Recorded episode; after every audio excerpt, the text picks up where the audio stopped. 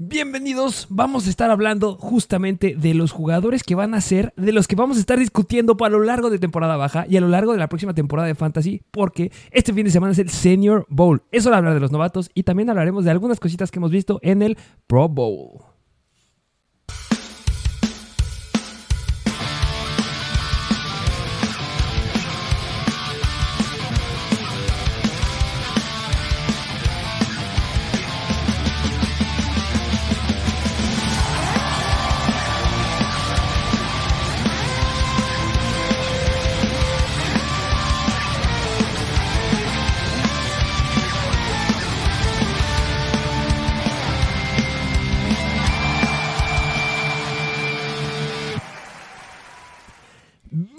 Bienvenidos a un nuevo episodio de Mr. Fantasy Football.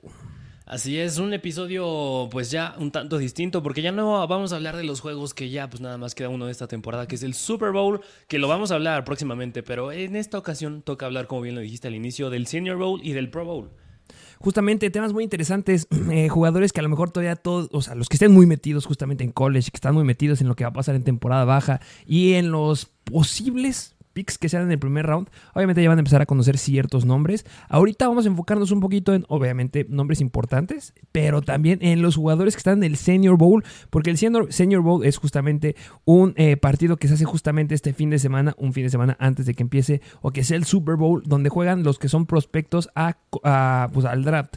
No juegan todos, eh, ya lo estaremos tocando, pero hay unas estadísticas que han salido bastantes jugadores muy, muy buenos. Hay muchas sorpresas. Eh, eso es un entrenamiento que son muy, muy interesantes de analizar. Sí, sí, sí, justamente que vamos a tocar, a ver, como bien lo dijiste, es un juego que le ayuda a estos novatos próximos a entrar al draft, en su mayoría, como bien su nombre lo dice, son seniors, son jugadores que ya estuvieron en su último año de college, que como bien lo dijiste, no juegan todos, muchos de los pierden, tales como es CJ Stroud y Bryce Young, dos corebacks bastante relevantes, pero sin duda alguna, el que jueguen en este partido del Senior Bowl ayuda a que su valor, o como bien le llaman en inglés, su stock del draft eh, se eleve y los scouts les pongan muchísima más atención justamente ya estaremos tocando nombres que ya, ya dijiste dos que todo el mundo conocemos, espero que los conozcan. Esta clase tiene muy buenos corebacks. Vamos a hablar un poquito de ellos y también de wide receivers, corredores específicamente. Eh, bueno, ya nos iremos metiendo a, ese aspecto. Eh, pero antes de que empecemos, ¿te parece que vayamos a algunas noticias? Sí, sí, sí, vámonos con las noticias. Vamos a ver algunas noticias que han pasado. No han sido muchas esta semana, la verdad. Eh, bueno, en estos, dos, tres días que hemos estado sin vernos. Eh, primera noticia que me gustaría, eh, sí, mencionarla porque es importante para el Super Bowl. McCall Hardman. McCall Hartman es muy probable, es muy posible, se está dando la situación que pudiera no estar listo para poder jugar en el Super Bowl y podría pues quedarse sentadito y ver el partido desde la banca. Justamente, pues mira, mm, pues espero que sí, pues sí juegue, porque es una parte vital de esta ofensa, aunque la verdad no he hecho cosas bastante relevantes, tal como en el juego de Cincinnati, porque en aquel partido el relevante fue Márquez Valdés Scantling. No está de más decir que Travis Kelsey también, pues es el relevante en esta ofensa, pero un arma menos, pues no quieres en tu equipo. Y McCall Harman es una baja importante, que pues un, un detalle interesante de McCall Harman es que va a ser agente libre en esta temporada baja y justamente tendría que hacer una buena aparición en ese partido de Super Bowl para que le vaya bien. Justamente por eso McCall Harden está pidiendo segundas opiniones de doctores, porque ya la primera y ya salió a decir este Andy Reid, ¿sabes qué? Y lo más probable es que no vaya a estar listo, entonces es por eso que están yendo con otros doctores a ver qué le, qué le comentan. Pero recordemos que esta lesión en la pelvis lo ha dejado fuera o solamente lo ha permitido tener una aparición en la temporada desde la semana 9 y se reagravó la lesión justamente en el partido en contra de los Bengals y pues sí la veo bien bien complicada que pueda llegar a estar listo para el partido de Super Bowl y bueno otro jugador que tiene una lesión eh, Patrick Mahomes Patrick Mahomes, recordemos que tuvo el esguince de tobillo alto en el partido de. Em, ¿En contra de quién fue? ¿Se lastimó? Eh, los Jaguars de los Jaguars sí, se lastima y podría eh, haberse agravado la lesión del partido de los Bengals, pero no, todo apunta bien. El buen Patrick Mahomes ha entrenado en los entrenamientos de la semana y eso son muy buenas noticias, eh, a diferencia de todos sus wide receivers, pero bueno, el coreback va a estar y pues eso son buenas noticias para los Chiefs.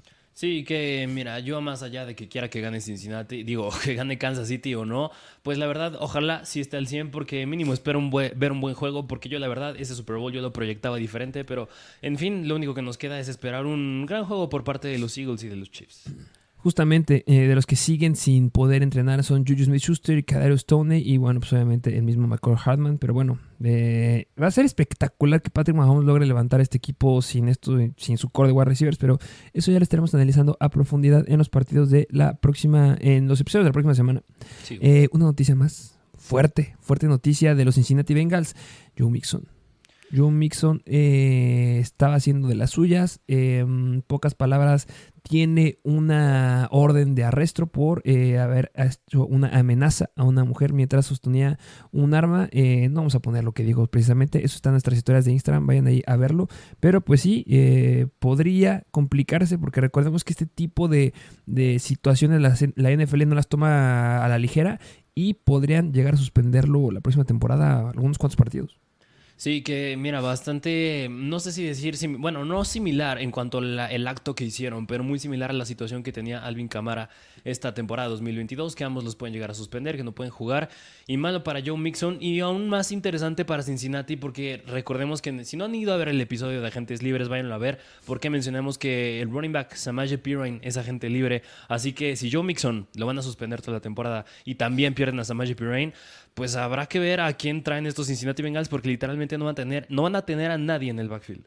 Justamente, se quedarían sin nadie y tendrían que hacer ah, algo bastante impresionante en el draft. Y bueno, pues se me hace algo, un tema bastante bueno para poder introducirnos y ya empezar a hablar del el Senior Bowl.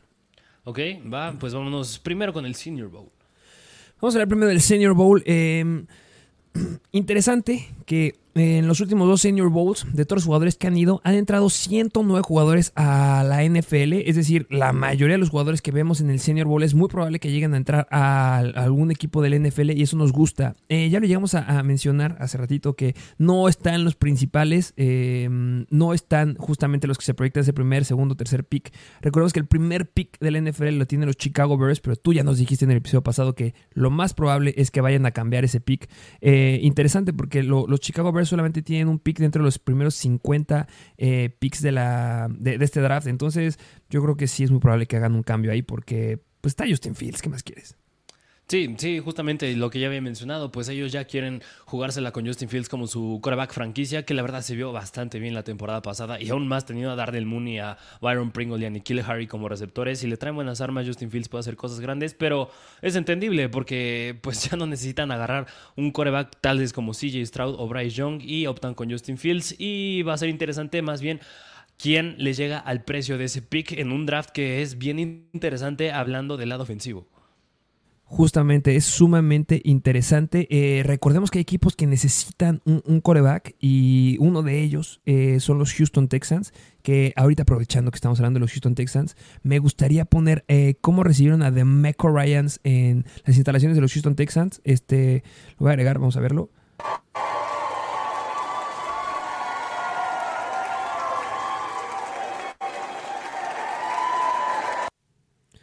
Vaya que están felices ahí en Houston, ya quieren que tomen los controles de Meco Ryans y va a ser muy interesante porque justamente van a necesitar analizar y ver qué puede obtener eh, o qué puede dar para poder tener a uno de los mejores quarterbacks de la clase, que hay, hay muy buenos. A comparación del, draft de la temporada pasada, ¿quién fue? Kenny Pickett, eh, el mejor el quarterback, y quién era el que se rumoraba después? Malik Willis, pero Malik Willis se fue hasta la tercera, cuarta ronda, si no mal recuerdo.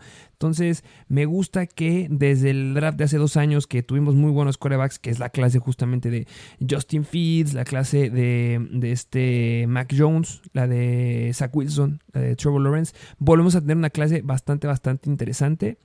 Em, pregunta. Yo creo que todos, o si no me llego a equivocar, tenemos muy claro quiénes son los primeros cuatro o quiénes son los, los cuatro mejores corebacks de esta clase. Yo los tengo bien claros, no sé si tú tengas, al menos a dos ya los acabas de mencionar y pues en primer lugar me gustaría decir que, o sea, no sé en qué orden se van a ir, pero al menos vamos a ver alguno que se vaya en el primer pick y el primero pues de tu equipo favorito de college de Alabama está Bryce Young. Que yo no sé por qué me sigues confundiendo que es Alabama si mi equipo favorito es Ohio State. Te estoy molestando. Claramente es Ohio State. Sé que amas Alabama. No, no, no, mira, mira, y yo personalmente, yo creo que CJ Stroud es mucho mejor quarterback que Bryce Young. Esa es mi opinión personal. No, lo analizaremos de aquí a que llegue el draft y más a profundidad, pero de entrada yo creo que CJ Stroud es mejor quarterback que Bryce Young. No es de meritar a Bryce Young, también ha hecho, pues ganó el Heisman un año y le ha ido bastante bien con Nick Saban, pero a mi punto de vista yo creo que CJ Stroud es mucho mejor quarterback que Bryce Young. Eh, bueno, esa es la opinión de un fanático de, Ohio State. No podemos dejar eh, eh, pasar que Bryce Young ha hecho las cosas bastante, bastante bien. Obviamente, estos cuatro corebacks, se voy a decir ahorita, no están en el Senior Bowl, obviamente están descansando. Y muy malos los corebacks se fueron al Senior Bowl, ahorita lo voy a estar diciendo. Y pues justamente si ustedes quieren irse aclimatando y quieren ir viendo cómo son las caritas de estos hombres, pues este es el señorón, el que es fanático aquí, su servidor CJ Stroud. Sí, precisamente que sí, Stroud. Mira, y por un detallito, yo creo que también, así, a grandes rasgos, yo puedo decir que es mejor que Bryce Young, porque dos años, aunque no haya ganado el Heisman, pues llegó a ser finalista del Heisman. No lo ganó ninguna de las dos, pero lo llegó a ser. Jugó bastante bien en aquella semifinal contra Georgia. Yo creo que eso le ayudó bastante a elevar su precio, su valor en el próximo draft. Desgraciadamente lo perdieron, pero jugó bastante bien CJ Stroud, hizo su labor. Y pues lo que decías, yo creo que muchos a lo mejor y pueden estar suponiendo que los cuatro mejores quarterbacks para el draft. Ya mencionamos a dos, que es Bryce Young y CJ Stroud, y podrían pensar que es Max Dugan y Stetson Bennett, que pues fueron los que llegaron a la final de college, pero pues no es así. No. del otro que podría llegar a, ser un pick muy alto en este draft es este hombre, justamente de Kentucky, Will Levis. O Levis. ¿Cómo Will, eh, pues mira, estos hablan en español. Yo creo que Will Levis. Vamos a dejarlo como Will Levis. Eh, gran candidato, ¿eh? Sí, sí, sí, justamente que aquí yo creo que algo bien interesante, bueno, bien importante hablando de Will Levis es que pues tuvo una lesión en el pie y eso llevó a que no jugara el Senior Bowl y ahí scouts de la NFL han dicho que la verdad no le ayudó, se perdió de una gran oportunidad el no haber jugado en el Senior Bowl, así que Will Levis ha dicho que no se siente bien por una lesión en el pie, no fue porque no quisiera, pero sin duda alguna no le ayuda a su valor en el draft que, justamente lo acaba de decir bien, hay corebacks que obviamente se pierden el Senior Bowl y hay un coreback que no está dentro de estos cuatro. Yo ahorita te voy a aventar la pregunta porque yo creo que podría estar entre el quinto o sexto mejor coreback que tuvo una lesión y que pues, se le ha caído muchísimo el potencial, eh, pero pues el otro, el otro coreback, el cuarto que se va a estar discutiendo si se merece estar arriba de estos tres o se merece estar en el cuarto, segundo, tercero, es nada más y nada menos que de Florida y es Anthony Richardson. Así es, Anthony Richardson, otro gran quarterback para este próximo draft. Que, mira, yo creo que si quieren comparar esta, esta clase de quarterbacks de este draft en comparación a la clase de corebacks que fue hace unos cuantos años donde estaba Trevor Lawrence, Justin Fields, Mac Jones, Trey Lance, eh, entre otros. Yo creo que no se les compara para nada Will Levis y Anthony Richardson con ellos. Que no es que sea un mal coreback Anthony Richardson, pero yo creo que tiene que caer en un lugar muy específico si quiere ser coreback titular. A lo mucho yo creo que podría ser coreback de segundo equipo y similar a la historia de, Brock Purdy. Si, cae en un equipo donde el coreback titular empieza a tener problemas, a lo mejor Anthony Richardson pues puede llegar a tener relevancia en unos cuantos partidos. ¿Sabes qué me gusta de Anthony Richardson? Que justamente es un. que me acuerdo ahorita de lo que habló justamente en las semanas de Justin Fields, que le preguntaban de cómo veía la evolución de los corebacks negros en, la NFL y él hacía la, referencia que todos tienen que ser velocistas. Ahorita los corebacks, bueno, es muy difícil que tengas una línea que sea sumamente dominante y que sea una defensiva que te deje estar y casi casi dormirte ahí en la bolsa de protección. La mayoría de líneas ofensivas tienen ciertas debilidades y hace que los corebacks, específicamente le hacía referencia a los negros, eh, tengan que evolucionar y sean más ágiles, sean explosivos, sean unos corredores que puedan salir de la bolsa de protección, puedan lanzar corriendo y que puedan generar jugadas grandes eh, con las patitas. Y justamente Anthony Richardson, sí lo acabas de decir, no creo que pueda llegar a cargar un equipo como coreback uno eh, desde el principio, pero por esas habilidades que puede llegar a tener, yo creo que podría irse antes que justamente los tres que acabamos de decir. Y bueno, pues ya lo llegaste a decir. El que trae una lesión este, es este Will Levis, pero podría Anthony Richardson ser el tercero si es que hay un equipo que necesita un coreback de esas características. Justamente. Quinto coreback. Es donde empieza la discusión. Es donde empieza el debate. No sé tú, no sé quién coloques en quinto lugar, pero yo voy a aventar primero mi, predicción. Yo creo que, bueno, si hay un, partido que todo mundo vimos y que fue de los mejores de college, fue justamente Tennessee en contra de Alabama. Y un coreback que estaba lastimado, justamente era Hendon Hooker. Hendon Hooker, yo creo que podría ser el quinto mejor coreback de esta clase. Sí, que qué bueno que, que hiciste referencia a ese partido de Tennessee contra Alabama, que la verdad fue un juegazo y yo creo que incluso si se lo perdieron vayan a ver la repetición porque la verdad sí fue un buen partido. Y e incluso ahí en mismo Tennessee hay otro jugador en la posición de wide receiver que es también bien relevante, pero ahorita estamos hablando de Hendon Hooker. Y con la cuestión con Hendon Hooker y por qué Tennessee no pudo llegar a los playoffs de, de college fue porque precisamente Hooker sufrió una lesión que al momento se ha dicho que para el mes de marzo, es decir, en, unos, en un mes y cachito, pues ya podría empezar otra vez a correr. De esta manera, pues sí iba a asistir al Senior Bowl, pero pues no ha podido estar de manera activa. Y un dato curioso con Hendon Hooker que viene de Tennessee, ¿Tú recuerdas quién fue el último quarterback drafteado en los primeros tres rounds de Tennessee? El último quarterback drafteado de los últimos tres. No. Pues fue el mismísimo Peyton Manning en 1998. Y si ahorita Hendon Hooker se va en los primeros tres rounds, pues será el segundo después desde Peyton Manning en hacerlo. Bastante, bastante interesante eh, lo que pueda llegar a ser este hombre. Eh, yo creo que sí, o sea, para mí sí, sí es el, el, quinto mejor de la clase, pero muchos lo están bajando y hasta muchos lo llegan a proyectar fuera de los 50 mejores este, candidatos de esta clase que yo no veo por dónde, porque, por, el, por la lesión. O sea, se sigue recuperando del torneo de ACL. Sabemos que es una lesión bien, bien complicada. Recordemos a este Jameson Williams, ¿no? Fue el que la tuvo la temporada pasada. Este y que pues se esperaba que regresara, el wide receiver que está ahorita en Detroit, se esperaba que regresara a final de la temporada, regresa, anota y después ya no hizo nada relevante. Es una lesión que es muy muy complicada y suele quitarle bastante tiempo a los jugadores y es por eso que me lo están mandando muy muy atrás. Pero si no hubiera sido por esa lesión, yo sí lo metería con nosotros y yo sí lo pondría en el quinto lugar. Em, otro coreback que me gustaría ah, hablar y que me gustaría que empezáramos a considerar que ya vamos a entrar a los corebacks que sí asistieron al Senior Bowl y eh, bueno, pues el quarterback es de Purdue y es Aidan O'Connell. Que Aidan O'Connell, muchos están diciendo que, ¿sabes qué? Por la lesión que tiene Hendon Hooker, yo creo que puede estar entre Aidan O'Connell u otro que ahorita voy a decir, pero pues, ¿cómo, cómo ves este hombre? Híjole, pues mira, es, igual que la situación de los jugadores que están en el Senior Bowl. Si vas al Senior Bowl tienes que elevar tu draft stock, tienes que aumentar tu valor, pero sin duda alguna yo creo que Aidan, tanto, Aidan O'Connell cae en el mismo perfil que Anthony Richardson. O sea, no va a ser un quarterback 1 en un equipo en la NFL, a lo mucho va a ser un quarterback 2. Si se llega, lastima, si se llega a lastimar el quarterback 1, pues va a entrar él como titular, pero sin duda alguna, pues yo, pues pues en cuestión de fantasy me cuesta difícil, me es difícil predecir lo que puede llegar a ser relevante dando con él. Eh, justamente estoy de acuerdo contigo. Eh, difícil lo que pueda llegar a ser. Em, el, otro, eh, bueno, hay otro jugador que muchos están proyectándolo también que le puede ir bien. Este es este Clayton Toon, que es justamente de Houston. Em, de, estos corebacks que estamos ahorita mencionando, después de, de este Hendon Hooker son corebacks que también uno está empezando a debatir que si sería Hendon Hooker o podrían ser alguno de estos los que puedan llegar a estar aquí. La verdad, de lo que se ha visto del Senior Bowl, yo no considero que este Clayton eh, Toon haya sido o sea un coreback que está haciendo muy buen trabajo en, el Senior Bowl. Yo creo que hay otro que, me llama mucho más la atención y que ha levantado mucho de lo que se estaba esperando, pero este... Mm, ¿Cómo ves este hombre? ¿O, o qué coreback tú pondrías aquí también con estos? Híjole, mira, es que Clayton Toon de la misma, y bueno, no es tanto mencionado, pero Clayton Toon viene de Houston y yo creo que al momento que va, eliges a un, que consideras a un jugador que va a entrar al draft de la NFL, es importante considerar de qué equipo viene. Y Clayton Toon pues viene de Houston, un, un, equipo que la verdad no tiene eh, rivales a lo largo de la temporada tan relevantes como puede ser un Alabama, un Ohio State, un Georgia, un Michigan, un Florida.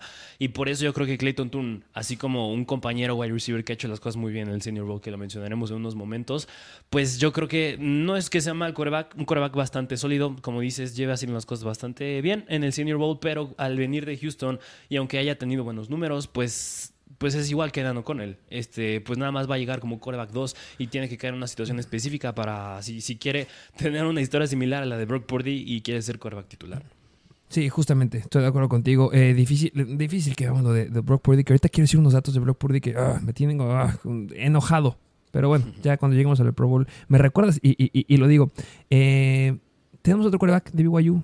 ¿Te recuerdas quién fue el último coreback de BYU que fue drafteado en la NFL? Ay, ay, ay. Y el güerito ese de los Jets, ¿no? Un güerito que nada más está de tercer, cuarto equipo.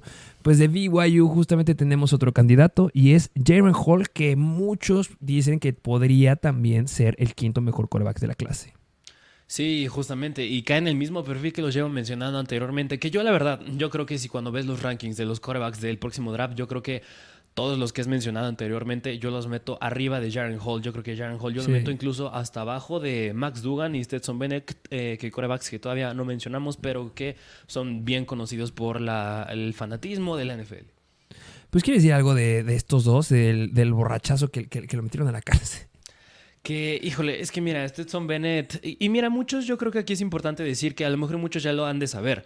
Pero la cuestión con Stetson Bennett es que hay corebacks ahorita en la NFL que son muchísimo más jóvenes que él. Bueno, no mucho más jóvenes que él, pero son más jóvenes que él y ya están haciendo grandes cosas, tales como es el caso de Justin Herbert y Lamar Jackson. Y Stetson Bennett, apenas un coreback que va a entrar al draft.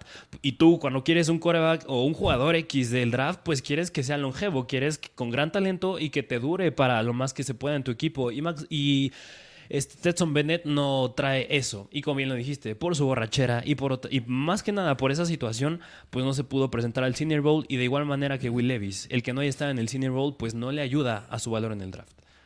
Y eh, a mí sí me gustaría hablar de uno, de un coreback que sí le ayudó y que sí le ha ayudado eh, estar ahí en el Senior Bowl. Que la verdad, o sea, sí los objetivos, obviamente los entrenamientos los, los, transmiten, los pueden ver en NFL Network y en muchas em, televisoras pueden ver cómo han sido los entrenamientos y los drills que hacen. Específicamente me encanta verlos uno a uno de los wide receivers en contra de, perímetro. Me fascina, yo jugaba de, esa posición.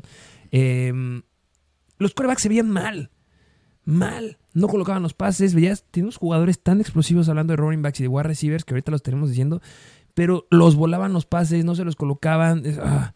Pero hay uno que sí me gustaría eh, mencionar y que no soy, el único que lo ha visto. Ya ha habido mucha gente que lo ha estado comentando. Y es justamente este Jake Hanner. Y Jake Hanner es de Fresno State. Jake Hanner ya eh, podríamos eh, decir que, podría entrar justamente a este tipo de jugadores que pueden estar compitiendo por el quinto lugar de, de, coreback, dependiendo que le vaya bien, que cierre bien la semana y que tenga un buen partido en el Senior Bowl. Y muchos lo ponían muy a la par de este Jaren Hall, pero yo creo que ya después de lo que hemos visto en este Senior Bowl, yo ya lo pondría un poquito más arriba porque hablando de precisión de y colocar los pases justamente en este tipo de drills, se ha visto bastante bien. Sí, sí, que justamente si no han llegado a ver college y ven sus highlights, un perfil, si lo quieren comparar a algún jugador del NFL a Jake Henner, es a Brock Purdy. Porque Brock Purdy, al igual que Jake Henner, tiene buena visión, tiene buena precisión, no se pone nervioso bajo presión y tiene buena anticipación y habilidad para lanzar desde diferentes posturas. E incluso yo creo que si me preguntas, Jake Henner, yo creo que lo pongo muy similar al valor que puede tener tanto Aidan O'Connell como Hendon Hooker. Justamente, y después de lo que ha estado haciendo en el Senior Bowl, no me sorprendería que los equipos opten en ir antes por Jake Henner que por un Hendon Hooker, una edad con él, como lo acabas de decir perfectamente. Este gran, gran candidato. Eh, otros corebacks que están ahí en el Senior Bowl está Taysom Bagant de Shepherd, está Malik Cunningham de Louisville y está este Max Dugan de TCU, el que le dieron la paliza en la final. Que, mira, qué bueno que tocaste el nombre de Max Dugan, porque yo creo que todo el mundo, bueno, si no es que yo espero que la mayoría lo conozcan porque jugó en la final de college. Y sí, un poquito de contexto de Max Dugan es que ganó el premio al mejor quarterback en la temporada pasada de college. Y ahorita, hablando del Senior Bowl, ha tenido buenas series hablando de los entrenamientos del día miércoles y jueves, porque como contexto del Senior Bowl, entrenan unos días antes de que sea el partido y en estos entrenamientos ha tenido buenas series de dos minutos, ha colocado pases en medio de dos defensivos, ha metido pases en la mera esquinita enfrente del pilón touchdown. Así que yo creo que si me preguntas, al igual que puede ser Jack Henner, Max Dugan yo creo que es otro coreback que ha subido su valor sin duda alguna de aquí de camino aquí al draft y me gustaría hacer referencia a un comentario que hizo Jerry Jones, del, el dueño de los Dallas Cowboys con respecto a Max, a Max Dugan, que Jerry Jones dijo que es el coreback que más ha sobresalido entre todos los demás y esto va de la mano que también Jerry Jones ha dicho que es probable que elijan un quarterback en el próximo draft, que claro que también hay noticias que quieren extender a Dak Prescott y también Cooper Rush pues va a ser agente libre, pero digo, Max Dugan pues hizo las cosas bien en su última temporada de college y yo creo que más allá de caer como quarterback 1, yo creo que en algún si cae en algún equipo va a ser quarterback 2 y pues aquí va un indicativo de que pues a lo mejor y pueden ser los Cowboys y que caigan los Cowboys con lo sólido que es este Dak Prescott, va a tener su oportunidad. Justamente, estoy 100% de acuerdo contigo, pero mi problema ahí con esos entrenamientos es que yo sí me esperaba ver un buen Max Dugan. Este, yo la verdad sí esperaba verlo y el que me ha sorprendido más es este Jake Hanner. Y yo, si me preguntas cuál ha sido el coreback que ha hecho mejor las cosas por lo que tenía antecedentes, o sea, no es que fueran malos, pero pues obviamente Max Dugan llegó a la final de, de, college de la NCAA. Obviamente sabemos el talento que tenía. No es como que tuviera un, un core de wide receivers, un equipo alrededor de él sumamente explosivo. Era muy bueno, claro que tiene buenos elementos, pero a mí me ha sorprendido un poquito más este Jake Henner. Sí, sí, y, yo creo que si me preguntas si los puedes rankear de alguna manera, yo creo que tanto a Hendon Hooker como Jake Henner e incluso Aidan O'Connell, yo creo que sí los puedo poner arriba de Max Dugan. Eh, se, va a poner muy interesante cuando empezamos a hablar y ya, hagamos bien nuestras predicciones y justamente nuestro ranking y nuestro top de, de corebacks. Se me hace súper espectacular lo que tienen estos. Las estadísticas que tienen unos atrás son espectaculares. Ya dijiste una, la que tiene Max Dugan, que fue el mejor coreback de, de, de, pues, de la clase, en teoría. Eso me gusta, pero ya lo dejaremos para otro episodio porque hay otros jugadores en el Senior Bowl, tenemos jugadores que han sido sorpresa. Así como ya les llegué a comentar que este buen eh, Jake Henner se me hizo una sorpresa en lo que hemos visto del, del Senior Bowl. Hay un jugador que, válgame Dios, ha sido espectacular. No solamente lo digo yo, lo dicen otros eh, analistas. Y es de Tulane. Y es Tajae Spears. Válgame Dios, ha hecho muy bien las cosas este hombre. Sí, sí, justamente que igual, yo creo que muchos a lo mejor y no llegan a ver college, no llegan a ver esto, le llegan a poner atención a todos estos jugadores, pero yo creo que si a Tajay Spears lo puedes comprar con algún jugador o dos jugadores del NFL, yo creo que uno en específico puede ser James Cook puede ser James Cook e incluso a lo mejor un poquito con Tony Pollard. ¿Por qué? Porque este señor tiene habilidades bastante similares a estos dos en el aspecto que es un muy buen running back aéreo. Justamente, y ahorita que lo acaba de decir, eh, tenemos tenemos aquí un, video de un clip de justamente cuando están enfrentándose en los unos contra unos, justamente de Taya Spears, para que no nos crean y para que lo vean el talento que tiene este hombre. Vamos a ver lo que ha hecho. wow. Eh, Gracias a Dios, cadera. Eh, mm, no, es, no es grande. No es un, running back que digas ah, muy, muy grande. No lo es. Tú lo acabas de decir, características muy similares de James Cook. Me gusta esa comparación porque justamente James Cook llega a ser un corredor que es también tiene mucho potencial aéreo. Pero me gusta mucho lo que puede hacer Taya Spears. Hay muy buenos corredores en esta clase muy buenos. No creo que vaya a pasar lo mismo la temporada pasada, eh, del draft de la, de la, temporada pasada, en el que vimos hasta a Breeze Hall irse hasta segundo eh, round. Yo creo, no creo. Hay un corredor que es espectacular y que se va a ir entre los primeros 10 picks, ya lo haremos de él. Pero lo que ha hecho Taya Spears y lo que está haciendo en Senior Bowl es muy, muy bueno. Si retomamos su carrera, ha tenido en cuatro años de carrera en college, ha tenido o ha acumulado 2.910 yardas y eh, tuvo un gran cierre, porque en el Cotton Bowl tuvo 205 yardas en 17 acarreos y 4 touchdowns. Y en la final de la AAC o de la American Athletic Conference tuvo 199 yardas en 22 acarreos. Es un corredor que puede tener una carga de trabajo importante y que es explosivo y que puede hacer jugadas grandes. No estoy diciendo que es igual a Breeze Hall, pero recuerda que justamente cuando lo, analizábamos era algo que me gustaba mucho, que podía darte muchas yardas por partido. Y pues bueno, Taya Spears está haciendo muy, muy bien las cosas y es un hombre que va a ser muy importante porque ha mejorado muchísimo su lugar en el ranking que muchos teníamos.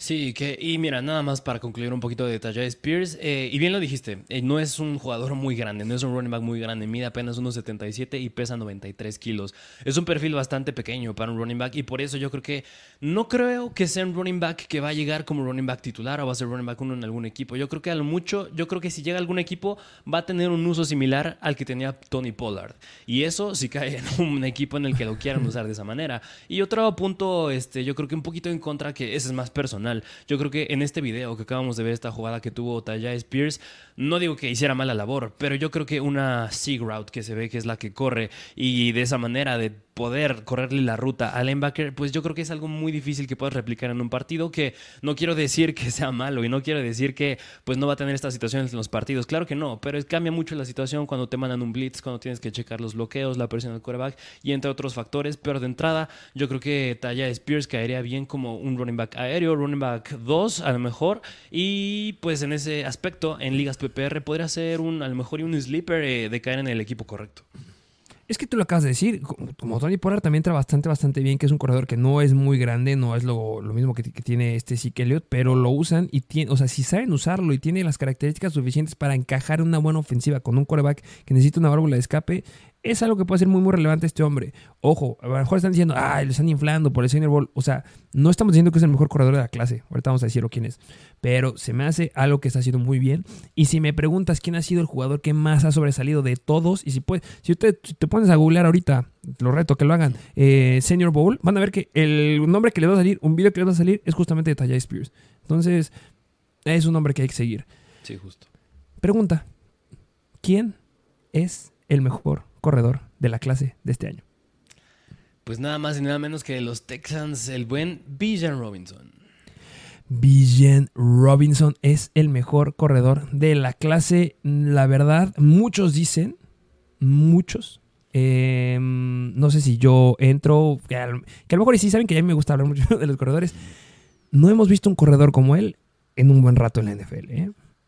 Sí, no. Y, un poquito de contexto de Villan Robinson. Existe el premio en college que se llama el Doc Walker Award, que este premio se le da al mejor running back en la temporada y en la temporada anterior. ¿Quién se lo ganó? Lo ganó Villan Robinson. Un corredor agresivo, excelente tamaño para entrar a la NFL, tiene visión, tiene explosividad, sabe cómo llegar al contacto con, con la cadera abajo si has jugado eh, fútbol, sabes que eso es sumamente importante, ágil, hace que justamente los, los defensivos eh, pues, pues no alcancen a agarrar. Ya lo estaremos analizando a profundidad cuando viendo highlights, pero de verdad, si lo ves en, en acarreos dentro de, los jugadores, dentro de los guardias, dentro de los tackles, explosivo, ágil, y si lo ves por afuera de, los linieros, también tiene una gran velocidad y se puede escapar y puede hacer jugadas muy, muy grandes. Y en el juego aéreo, también sumamente relevante, tiene una variedad de rutas bastante, bastante amplia. Y pues bueno, este, la verdad, va a ser muy relevante en fantasy. Yo creo que va a ser el corredor. Acuérdense, Villan Robinson va a ser el jugador que les vamos a estar diciendo mucho en los drafts, en los mock drafts que deben de agarrar. Sí, no, más bien váyanse grabando ese nombre, porque la verdad, no sé ni cuántas veces lo vamos a mencionar todo este año. Y mucho, incluso nada más como dato curioso, muchos llegan a pelearse a ver si el mejor running back de este año llega a ser Jameer Gibbs de Alabama, que él también es un gran candidato a ser running back esta temporada. Pero al menos yo creo que Villan Robinson sí es el uno por mucho, pero nada más como un comentario extra, pues no pierdan tampoco de vista a Jameer Gibbs de Alabama.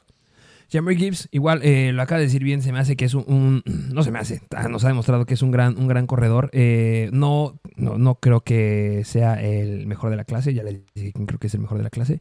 Em, a mí me gustaría hablar eh, del, del, segundo corredor que está atrás justamente de este, de este Villan Robinson, Rashon Johnson. Porque podría ser que muchos no lo estén considerando y se me hace que es un muy buen corredor. No es tan relevante en el draft, no es tan relevante en, en muchas situaciones donde se está hablando de los corredores de la clase, porque justamente está, atrás de Villan Robinson.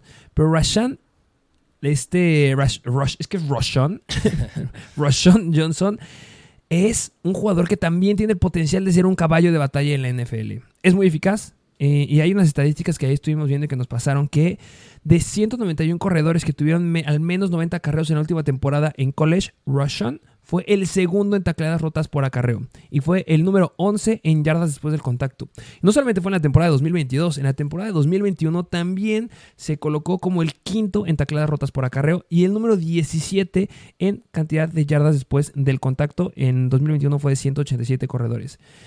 ¿Está en el Senior Bowl? Sí, sí está en el Senior Bowl. ¿Lo vamos a ver en el partido de este fin de semana? No se lastimó la mano en el primer entrenamiento y no lo vamos a poder ver. Pero ojo, eh, que también se me hace un corredor que vale la pena estar siguiendo.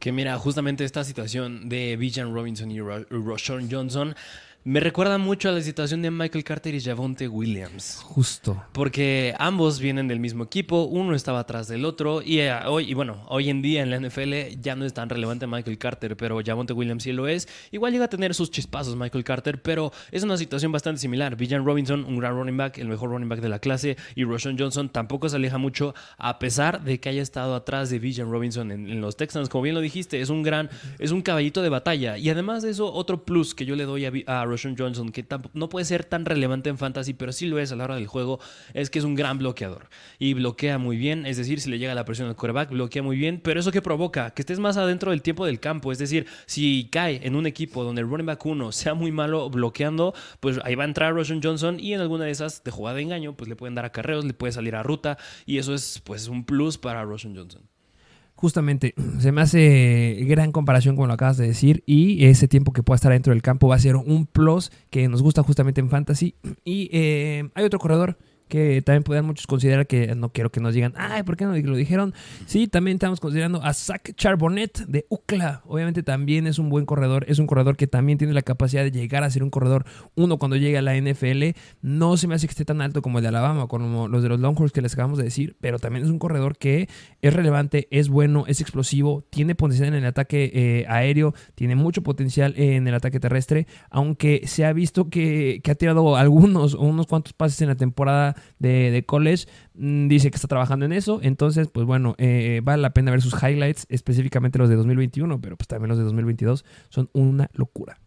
Sí, justamente Zach Charbonnet de UCLA, pues igual, mira, y yo creo que él es muchísimo mejor. Yo lo pondría un poquito más arriba en el draft de Roshan Johnson y un tantito abajo de Villan y Jamir Gibbs. Es decir, está como en ese rango, si lo pueden llegar a visualizar de alguna forma.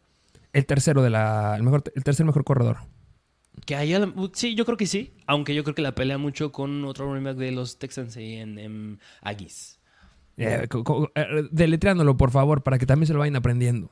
El buen Devon Akan o Achan, no sé Es que son muy complicados, ¿no? Pero sí, eh, yo creo que igual podría ser el cuarto mejor corredor él. Y este, bueno, eh, ya estaremos hablando a profundidad de estos corredores que la verdad son sumamente relevantes en fantasy. Sí, justamente. Wide receivers.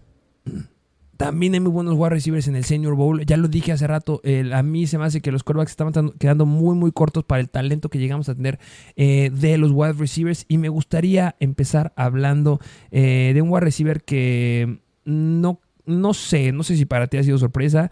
Para mí, eh, sí, pero ya se sabía que iba a ser muy bueno en, en, el Senior Bowl, se sabía que iba a tener mucho potencial. Estoy hablando de nada más y nada menos que Jaden Reed de Michigan State. Sí, Jaden Reed de Michigan State, que va a ser una buena labor. Y bueno, pues tú más bien, ¿qué, qué me podrías decir de este jugador? Se me hace que, o sea, desde que lo estamos viendo en college, desde que lo veíamos en Michigan State, se me hace un wide receiver que tiene un gran release. Y sabemos que el release es sumamente importante eh, porque es lo que te separa justamente y te genera separación. Hemos visto wide receivers que ya están hablando de algunos que se me hacen que son sumamente velocistas, otros son sumamente explosivos, otros que tienen la capacidad de bajarte mucho la cadera. Y yo, eh, si me pudieras decir cuáles son las dos características que podrías, que podrías este, remarcar de Jaden Reed, yo diría lo que les acabo de decir. Excelente release y gran velocidad. Puede hacer jugadas muy, muy explosivas, puede hacer jugadas grandes y se me hace un gran wide receiver que no eh, eh, eh, entra justamente en la situación que le estaba diciendo de Max Dugan. Se sabía que iba a ser un jugador que todos íbamos a ver, se sabía que iba a ser explosivo. No es una sorpresa como lo ha hecho o como ha sido este Tallavi Spears, pero se me hace un wide receiver que es extraordinario, que va a llegar a la NFL y que va a hacer grandes cosas justamente en, en el equipo que lo alcance a agarrar. Sí, y, mira, ya ahorita recordando un poquito esta clase del draft que se viene en cuanto a wide receivers, híjole, yo creo que la de wide receivers es una que sí está bastante profunda. Yo creo que sí hay bastantes que son bien relevantes. Y esto no quiere decir que este señor que están viendo aquí en pantalla, si nos están viendo en YouTube, es mucho mejor que puede ser que Jalen Hyatt o que Jackson Smith Jigba o Jordan Addison, que son los top wide receivers para este draft. Jordan Addison es el uno para mí. Justamente. Pero, eh, o sea, eso no quiere decir que este señor que están viendo, pues es mejor que ellos. Pero sin duda alguna, si hemos visto que wide receivers llegan a resaltar bastante, que yo creo que tal fue el caso de George Pickens, que fue un wide receiver que no se fue en la primera ronda, pero pues se fue en rounds un poquito más tardíos, pues a ser bastante relevantes. Y yo creo que más aún, si hay una posición, por más profunda que sea, a la que le tienes que poner atención, tiene que ser a la de los wide receivers. Sí, justamente. Igual está este Jalen Hyatt, este Jackson Smith. Válgame Dios, de Ohio State, creo que te lo sabes con lo que estaba haciendo ahí. Bueno, sabemos que de ahí viene Garrett Wilson y Chris Olave, una locura esa clase y de los wide receivers que saca Ohio State. Pero si estamos hablando, acuérdense que estamos hablando solamente de los wide receivers que están en el Senior Bowl. Tampoco vamos a estar hablando de Quentin Johnson, por ejemplo. Eh, pero bueno, ya estaremos diciendo algunos datos ahorita que nos vengan eh, a, la mente. Eh, me gustaría hablar de otro wide receiver que para mí entra justamente igual en la característica. Bueno, hay dos wide receivers que entran en la, en la característica con el área de jugador sorpresa. Uno que ha sido sorpresa para mí, porque no me lo esperaba. Eh, se sabía que era un buen wide receiver, sabía que podemos esperar buenas cosas de él. Eh, viene justamente de Houston y es el buen Tank Dell. Tank Dell, yo creo que podría estar, bueno, se está peleando bastante ahí si es uno de los mejores wide receivers de Senior Bowl. Sí, justamente con, yo creo que la pelea bien con Tajay Spears, que recordando un poquito a Tajay Spears, yo creo que si algún jugador del NFL lo podrías comparar con el buen Dell, yo creo que tiene un perfil bastante similar como puede ser Devonta Smith o puede ser Calvin Ridley. ¿Y en qué se parecen estos tres? Que corren muy bien las rutas corren muy, muy bien las rutas. Eh, lo que sí me gustaría decir de Tank Dell es que no es muy alto, ¿eh? ojo ahí, este, completamente diferente a los que acabamos de mencionar, pero sí puede crear una gran separación, sabe correr muy, muy bien sus rutas. Y eh, de este Tank Dell, de tanto, de lo mucho que me gustó, eh, de lo que ha estado haciendo ahí en, el Senior Bowl, traemos unos clips para que los vean, para que vean la separación que, que puede llegar a crear. El primer clip es contra, en contra de uno de los mejores cornerbacks de la clase Ojo ahí, ¿eh? no es cualquiera el que lo está defendiendo. Vamos a ver lo que ha hecho el buen tank de él, que se me hace espectacular. O sea, la habilidad de bajar la cadera y quitarte al, cornerback se me hace espectacular. Le rompió la cadera por completo. Eh, gracias a Dios, este fue un pase que sí le llegaron a colocar. Y aquí tenemos otro, otro video para que lo lleguen a ver de la separación que puede llegar a quedar. O sea, Tank de él queda completamente solo y se me hace un jugador que va a ser sumamente explosivo y que a lo mejor no mucho lo estaban considerando como uno que puede ser muy relevante de esta clase, pero me gusta lo que hemos visto, al menos en el Senior Bowl, de Tank Dell. Que yo creo que dos cosas bien importantes a considerar con el buen Dell es que una, él fue líder en yardas de la nación la temporada pasada en cuanto a wide receivers. Él fue el líder, es decir, ni Jalen Hyatt, ni Jordan Addison, ni Jackson Smith y Jigba, que bueno, de por sí se perdió juegos, ni Quentin Johnson lo superaron. Él fue el líder. Y yo creo que podrías aquí meter el contraargumento de que, bueno, pues sí, pero igual que Clayton Toon, pues estaban en Houston y la verdad no tienen rivales tan complicados. Pero precisamente ahorita que tú lo dijiste en el Senior Bowl, ya te enfrentas a cornerbacks de ya muchísimo más equipos y acabas de hablar del mejor corner, de, de los mejores corners de la clase, ya se enfrentó a ellos. Así que aquí es un punto a favor para Dell porque ya lo ves en contra de cornerbacks de jugadores que sí tuvieron más competencia en equipos, que tuvieron más rivales un poco más dignos, así que esto le ayuda bastante al buen Dell. Y, no solamente lo acabas de decir, ¿eh? no solamente lideró en yardas por pase, también lideró en touchdowns por pase eh, en college. Ojo, ¿eh? es un jugador que en buenas manos es explosivo y sabe cómo meter puntos.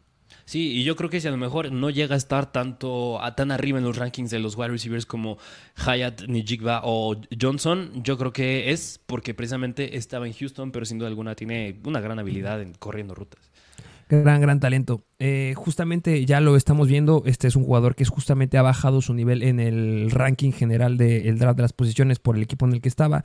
Ya estuvimos hablando de también de este Levis que también se pierde por eh, el coreback, que se pierde también por una lesión. Hay un wide receiver que me gusta, me gusta este, lo que hemos estado viendo de él. No puedo decir que es mi jugador eh, favorito. Bueno, de lo que hemos visto en el Senior Bowl, ya los acabo de decir, yo creo que para mí es este de él. Pero eh, tengo que hablar de este hombre. Este hombre se llama nada más y nada menos que Michael Wilson. Y Michael Wilson es de Stanford.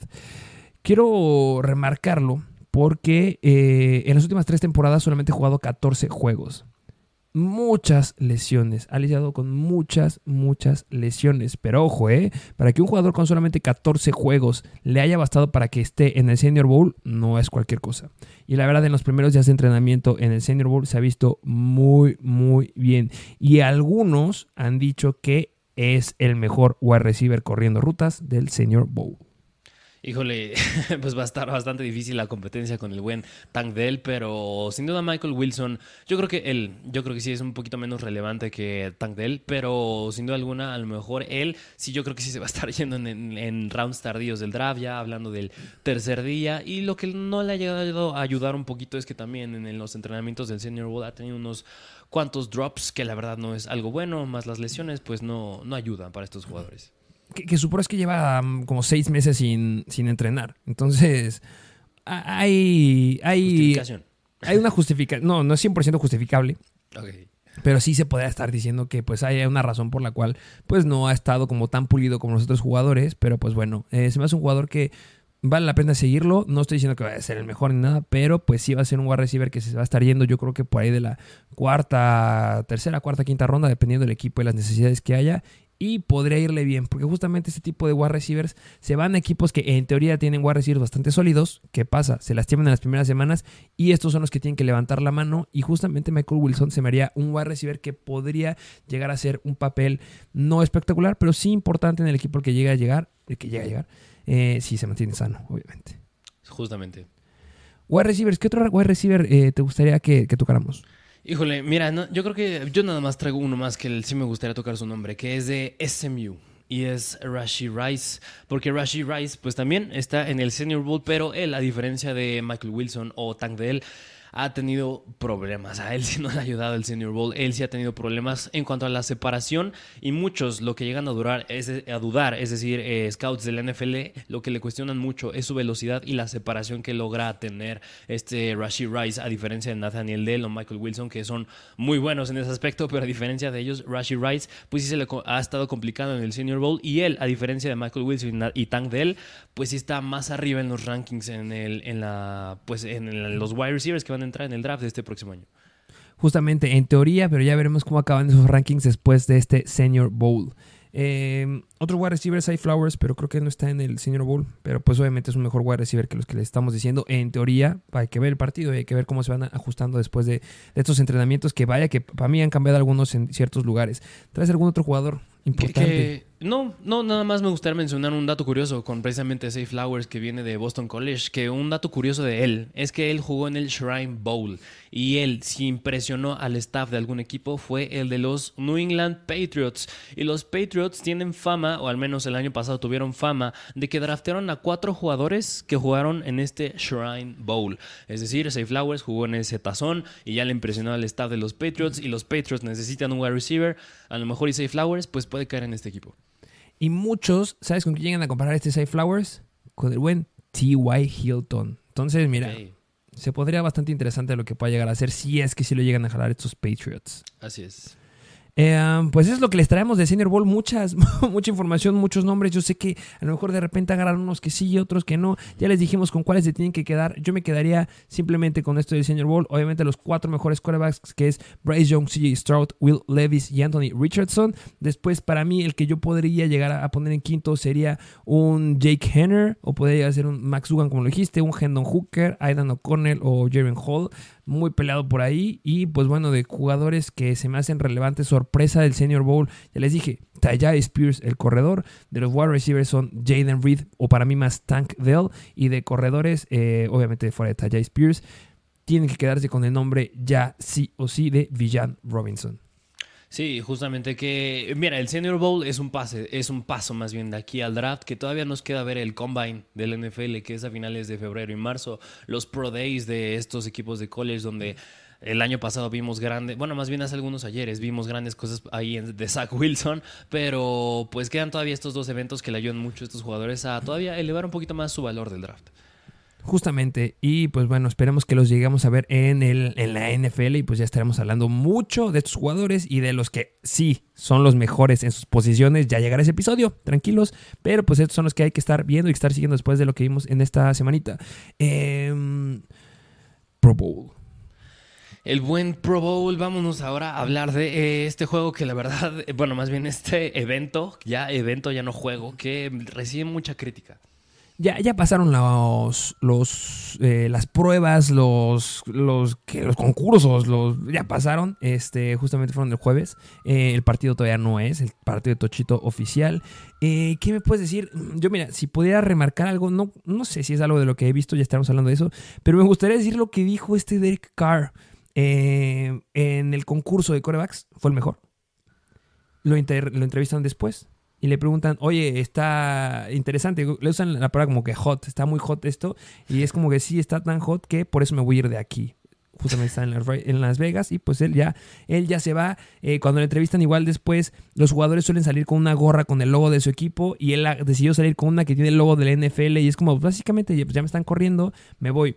No fue tan descarado, sí les dijo como, voy a seguir, voy a tomar este partido. Claro que va a ser mi último partido como un Raider y lo voy a hacer por mis fanáticos. Eso me gusta mucho. Me gusta que sea mi segundo partido de despedida en Las Vegas y me gustaría despedirme con un pase a Davante Smith, a Davante, a Davante Adams, que es su gran amigo. Entonces veremos qué tal le va. Lo va a buscar estúpidamente demasiado en el partido de Tucho. Sí, que mira, como un dato curioso, yo creo que muchos le dan mucha crítica de que ya deberían cancelar este evento y esto que ya que me hablaste de lo del partido del domingo, que es el del Tocho, hay que recordar que en unos cuantos años, en el 2028, aquí en, eh, bueno, más bien en Estados Unidos, van a ser los Juegos Olímpicos en Los Ángeles. Y el que hayan hecho este evento de Tocho en el Pro Bowl es un esfuerzo para ver si agregan el tocho como bueno, nueva disciplina a estos Juegos Olímpicos. Así que es un dato curioso que yo creo que también quieren ver qué tal responde, pero al menos yo creo que la fanática del NFL no está muy feliz. Ellos prefieren el juego de Pro Bowl de aquellos ayeres donde un Sean Taylor reventaba al pateador, donde sí se daban con todo, pero pues hay, habrá que ver qué tal está. Y tenemos mexicana. Justamente, Diana Flores estando de coordinadora ofensiva en la conferencia americana. Justamente del lado de Peyton Manning, me gusta eso, que tengamos ahí una representante. Muchas felicidades por esta Diana, de verdad, espectacular lo que está haciendo, espectaculares highlights los que tiene. Vayan a seguirle Instagram, se me hace muy, muy padre lo que está haciendo y pues cómo está representándonos eh, ahí en una... En, en, un algo internacional que lo ve todo el mundo y pues seguirá siendo representante en los Juegos Olímpicos. Ojalá que sí se logre hacer. Me encantaría verlo como un deporte olímpico. Sí, sí, sí, la verdad estaría, estaría muy padre ahí ver qué tal se enfrentan diversos países que pues el rival a vencer, pues obviamente yo creo que va a ser Estados Unidos, esa es mi percepción. Eh, eh, en, hombres, pero en, mujeres es México. Sí, sí, sí, justamente. Invictas. Invictas eh, en los juegos este, universitarios, creo que fueron. ¿Cuáles fueron los últimos juegos? Sí, que, fue en Alabama, la verdad no recuerdo bien, pero fueron ahí en Birmingham, Alabama. Justo. algo más, ¿cómo viste estos, estos concursos, estos jueguitos de, de la NFL? Híjole, mira, pues, pues, es que yo creo que si a mí me preguntas, yo creo que deberían dejarle en un quemado si ya. la verdad, es el único que estuvo, que estuvo entretenido. Esa jalada de los globitos aventados. Sí, la verdad, muy, muy, muy, muy de sobra, la verdad. El juego de quemados es lo más relevante. Eh, vamos a entrar en contexto. Lo que hicieron es justamente hacer cuatro juegos. Eh, por cada juego que ganara eh, alguna, la, NFC o la FC les daban tres puntos y pues ahí terminaban viendo quién era el que ganaba. El primer concurso que tuvieron fue el de los corebacks y se lo llevó el lado de Derek Carr, se lo llevó la AFC. Sí, que relevante. Ajá. Los mejores fueron para mí Derek Carr, Tyler Huntley y Henry Smith. Sí, Sí, sí, sí, porque ahí de ahí en fuera Kirk Cousins o Jared Goff, pues la verdad no, no muy bien las cosas. Pero qué bueno que tocaste la posición de corebacks porque, híjole, yo la verdad no sé cómo es que Tyler Huntley está aquí. yo no sé cómo es que Tyler Huntley está Por el destino. Qué bonito. Es que, es que, mira, es chistoso porque de entrada estos tres corebacks no tuvieron que haber estado aquí en el Pro Bowl. Porque aquí el, el roster oficial era Josh Allen, era Patrick Mahomes y era Joe Burrow. Ok, Patrick Mahomes te la valgo porque él va a jugar el, Super Bowl y pues trae su lesión todavía, ¿no? Y Josh Allen y Joe Burrow pues tuvieron lesiones, pero yo creo que la verdad, creo que yo creo que hay mejores opciones que hubiera podido entrar en vez de Tyler Huntley. ¿Cómo quién? Yo creo que de entrada, uno que yo sí pondría en vez de él será Mike White. Oh, te fuiste Mal, ¿eh? Te fuiste profundo, pero sí, me gusta, me gusta, me gusta. Es que, es que yo creo que la verdad, en general, en promedio de la NFL, aunque haya llegado a playoffs Baltimore, yo creo que Mike White hizo como jugador per se, como tal, cosas mucho mejores que Tyler Huntley. Y ya, porque a lo mejor podrás debatir que a lo mejor incluso Skylar Thompson, que llegó a ser eh, titular en ciertos equipos de Miami, o pues, mm, y ya, hasta ahí. Pero yo creo que Mike White a lo mejor sería el que yo sí hubiera considerado meterlo sobre Tyler Huntley. Para hacer su segundo año en la NFL, 1192 yardas, 3 touchdowns, solamente 4 intercepciones, tuvo 13 pases de más de, 3, de, 20 yardas, 3 de más de 40. O sea, tuvo muy, muy buenas estadísticas este Mike White. Eh, sí, eh, yo creo que igual lo hubiera metido antes que Huntley. Sí, precisamente. Y, y, mira, bueno, yo creo que me voy a saltar un poquito a los running backs de la conferencia nacional, pero eh, era chistoso ver esta noticia de que Christian McCaffrey va a estar reemplazando a Miles Sanders en el Pro Bowl. O sea, debería ser al revés. Debería ser Miles Sanders reemplazando a McCaffrey, pero McCaffrey reemplazando a Miles Sanders en el Pro Bowl.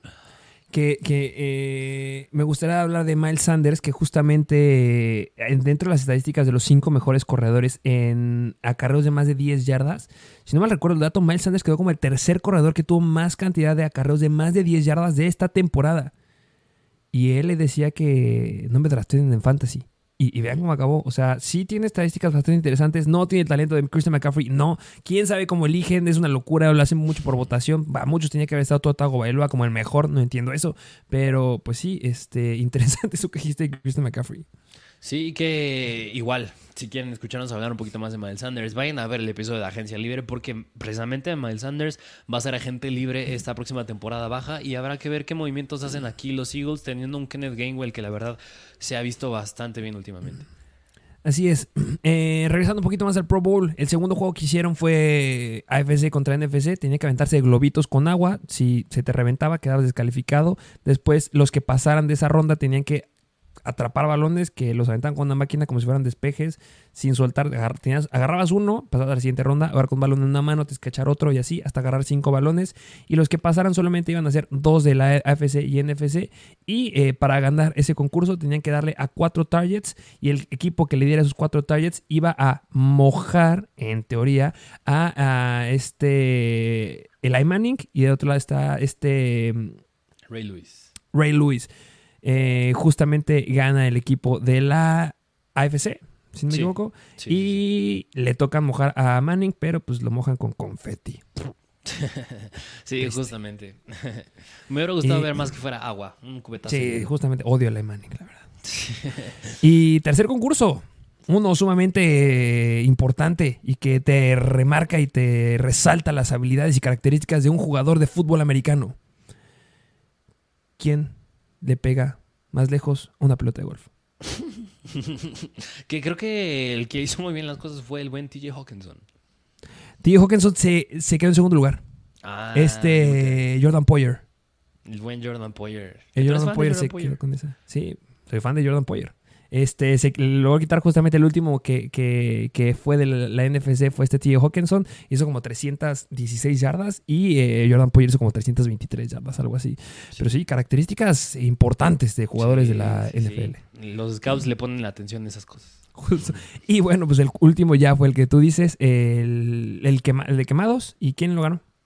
Que lo ganó, si no me recuerdo, la NFC, pero el lado ofensivo, ¿no? Ofensivo, justamente primero competía NFC ofensiva y, y defensiva, ganó la ofensiva y de la AFC ganó la defensiva y al final quedó eh, solamente, creo que era Minka Fitzpatrick en contra de, de Saquon Barkley, de George Kittle, de, había varios jugadores ahí y pues bueno, este, se la lleva. Y hubo uno más de las atrapadas. Ah, sí. Que, a ver, para ti, ¿quién crees que fue la mejor? Um, creo que la de ¿Qué- Patrick Surtain. Que, que bueno, recuerdan un poquito, pues la de Stephon Dix fue que estaba en la playa en un, en un inflable, atrapa una con una mano, otra con la otra y otra con las piernas. Patrick Sur- Surtain, que se avienta de una especie de tirolesa, le lanzan un pase, lo agarra. Amon Sam Brown en una alberca, da una marometa, en una. Bueno, salta a una alberca dándose una marometa y lo cacha. Y Justin Jefferson, que pues nada más la recibe desde arriba de la Torre Eiffel, que está ahí en Las Vegas. Tristísimo, ¿eh? Tristísimo el de Justin Jefferson. Sí. Malísimo. Que tuve ya sus intentos iniciales. Yo creo que su intención era hacerla como del Beckham. Yo Justo. creo que la quería hacer como del Beckham, pero pues no le salió para nada. ¿Y tú cuál mencionaste que la que te gustó más? Creo que por lo que conlleva la de Patrick Surtain. La de Patrick Surtain, la tirolesa. Sí, justamente para ti. Híjole, pues por la habilidad que pues, es en el aire y buscar el balón, yo creo que me voy con Amon Ross Brown. Sí, definitivamente. Y pésimas la de Justin Jefferson y la de Stephon. Bueno, Stephon Dix creo que será la segunda. Lo relevante de él es que la prim- el primer balón creo que lo agarró con dos dedos nada más. Entonces, mm, Sí, y con, la, y luego con las piernas. justamente. eh, antes de que acabemos este episodio, me gustaría, eh, ya lo tocaremos a profundidad, pero eh, me gustaría escuchar tu opinión. Porque justamente el, el Fox, NFL on Fox, sacaron los que serían sus ganadores de, de los NFL Honors. Y adivina a quién pusieron como el jugador rookie ofensivo del año. ¿A quién? Brock Purdy. Sí, sabía, lo iba. eh, Se, se veía venir, la verdad, este, yo creo que el fanatismo. No puedo con eso. No, no, sí, para nada tiene que ser Brock Purdy. Y, y, o sea, ¿estás hablando de novato ofensivo, defensivo o general? Nova- creo que era novato del año. O sea, No, no, general. o sea, General, no, no, Ya ni quise ver más porque estoy tan enojado que me da miedo que eso pueda llegar a pasar. Y justamente, pues me gustaría decir que hay una votación de Pepsi para ser el, el- el jugador novato del año, en donde ahí está Brock Purdy. Me da miedo. Ese es por votación. Hoy es el último día para que voten. Vétanse, pongan en Google eh, novato ofensivo del año Pepsi y pueden meterse a la votación. No voten por Brock Purdy, por favor. Y el de NFL Honors, que es el próximo jueves 9 de febrero, ahí sí es el oficial. Y pues rápido, me gustaría decir quiénes son los candidatos y aviéntame quién crees que gane. Ya lo repetiremos en un futuro, a ver si cambias. Eh, de MVP está Josh Allen, está Joe Burrow, Patrick Mahomes, Jalen Hurts y Justin Jefferson. ¿A quién se lo das? Mm, eh, yo creo que tiene que estar entre Jalen Hurts y Mahomes. Y yo creo Ah. que yo creo que se la daría un poquito más hacia Hurts. Yo lo pondría entre Jalen Hurts y Justin Jefferson. A Jeff, tanto así a Justin Jefferson. Es que lo que hizo fue espectacular. Ah, bueno, es que lo tenías en fantasy. No, también. Pero sí, yo creo que se le lleva a Hurts. Jugador ofensivo del año. Patrick Mahomes, Jalen Hurts, Tyreek Hill o Justin Jefferson. Híjole, mm, es que igual, yo creo que es que Mahomes para lo que está haciendo es que es que parece muy monótono, o sea, parece que estamos viendo a Sí. Mahomes cada año, pero es que lo, que hace, si lo pusieras como si fuera cuen- nueva cuenta, si fuera desconocido, es sumamente impresionante lo que hace. Sí, sí, sí, lo entiendo, sí, pero yo creo que tiene que ganar eh, el Super Bowl para que se lleve el MVP y el jugador ofensivo del año. Pero si no lo gana, yo creo que se lo va a quedar MVP y jugador ofensivo del año Jalen Hurts. Aunque creo que los ganadores, pues precisamente los dan antes de que sea el Super Bowl, así que Ah, sí, pues, cierto, ese no, le acabo de decir que es el 9, que es el jueves. Sí, sí, tienes Sí. toda la razón. Ah, sí, yo se lo daría, yo creo que sí repito Jalen Hurts o, también, o se lo daría a Justin Jefferson. Justin Jefferson se merece uno. Sí, sí, bueno, el, ah, pues el mejor receptor, pero no existe. Justamente. Eh, jugador defensivo del año, Micah Parsons, Nick Bosa o Chris Jones. Que aquí hay mucha polémica que no metieron a Hassan Reddick. Mucha polémica. Que yo creo que a lo mejor y yo la debatería entre Nick Bosa o Hassan Reddick, que precisamente fue el juego del que vimos la última final de conferencia nacional. Pero yo, entre estos, tiene que ser, yo se lo doy más a Nick Bosa. Por mucho que me gustaría que lo gane Micah Parsons, creo que sí, también se lo doy a Nick Bosa. Eh, jugador ofensivo del año, Brock Purdy. Novato, ¿eh? Jugador ofensivo novato del año. Brock Purdy, Kenneth Walker o Garrett Wilson. Mm, híjole, mira, tú lo dijiste, Brock Purdy no tiene que ser, tiene que estar entre Kenneth Walker o, o, o Garrett Wilson, que yo creo que se la daría a Kenneth Walker. Uy, yo se lo doy a Garrett Wilson. ¿Sí? Sí, muchos debatirán, eh, Chris Olave eh, fue mejor al principio, al principio, pero pues bueno, si Chris Olave hubiera tenido un buen coreback, aquí estaría, pero no lo tuvo. Pero sí. Garrett Wilson tampoco tuvo un buen coreback y aquí está. Me gusta mucho, es que puede que esté sesgado por los Jets. Yo creo que un poquito. Pero sí, Kenneth Walker también se lo, se lo lleva, no habría ningún problema. Eh, chistoso, porque justamente en jugador novato ofensivo del año está un jugador de los Seahawks y uno de los Jets. Y en jugador novato defensivo del año está de los Lions, Aidan Hutchinson, está de los Jets, Sauce Gardner y está de los Seahawks, Tariq Woolen. Para mí, yo creo que esta es la más sencilla y yo Sí, creo que se la doy a Sosgard. Sauce Gardner, exactamente. Sauce Gardner se la tiene que llevar Sí. una locura a este hombre. Y el jugador comeback del año, Geno Smith, Christian McCaffrey o Saquon Barkley. Yo se lo doy al buen Geno Smith. Es que, a ver, es Ojalá. que Geno Smith, es que Geno Smith pasó desapercibido casi 10 años en la NFL y que al fin, con un Pete Carroll, que un, un equipo que proyectaban que no iba a llegar ni siquiera, que ni siquiera iba a tener un récord ganador con Russell Wilson fuera y que haya hecho lo que haya hecho, aunque bueno, pues yo creo que hicieron más de lo que muchos proyectaban en el mejor de los casos y que haya hecho eso Geno Smith, lo tiene que ganar. Sí, me encantaría ver a Geno Smith o Christian McCaffrey. Sí. Yo creo que se lo merecen ellos dos. Eh, coach del año de los Bills, Sean McDermott. De los Eagles, Nick Sirianni. De los 49ers, Kyle Shanahan. De los Giants, Brian Dabble. O de los Jaguars, Doug Pederson. Yo creo que se lo doy a Brian Double. Sí, a Brian Dabble yo también se lo daría 100% con lo que hizo con esa ofensiva que no tenía nada. Y eh, jugador asistente de- del año de los Eagles, Shane Stitchen. De los 49ers, es- ofensivo. De los 49ers, defensivo. De Meco Ryans. O de los Lions, ofensivo, Ben Johnson. Híjole, pues mira, me- a mí me es muy fácil decir que el coordinador, el mejor, el coordinador que manejó a la mejor defensiva de toda la liga, y para mí yo creo que tiene que ser de Ryans. Sí, yo igual se lo daría de Meco Ryans. Ahí estamos de acuerdo. Pues sí, interesante lo que, lo que se plantean algunos. Ojalá que no se lo vaya a llevar. Brock Purdy, métanse ahí el de Pepsi. A que no gane él, para que se lo lleve. Ahí está Garrett Wilson, está igual Brock Purdy, está Kenneth Walker. Creo que sí llega a estar este Chris Olave. Em, no recuerdo quién más llega a estar por ahí. Pero pues chequenlo, pueden votar. Es fanáticos. Ya veremos qué pasa la próxima semana. Y pues bueno, sería todo por el episodio de hoy. Así es, igual que siempre, pues síganos en Instagram, arroba MrFantasyFootball, TikTok, arroba MrFantasyFootball, que ya estamos subiendo cada vez más contenido. Incluso aquí en YouTube, si no están suscritos, suscríbanse porque seguimos subiendo análisis y, bueno, analizando ya vieron que desde jugadores novatos de college, rankings para la próxima temporada, el, el juego del Super Bowl y esto nunca se acaba, así que activen la campanita, dejen su like y déjenos en los comentarios ustedes en específico qué les gustaría ver. Justamente agradeceremos mucho, mucho su comentario. Denle like, suscríbanse y pues bueno, no tenemos nada que decir. Esperemos que vean el partido de Tocho el domingo. Ya estaremos hablando. También hablaremos del Senior Bowl y pues bueno, sin nada más que nos vemos a la próxima.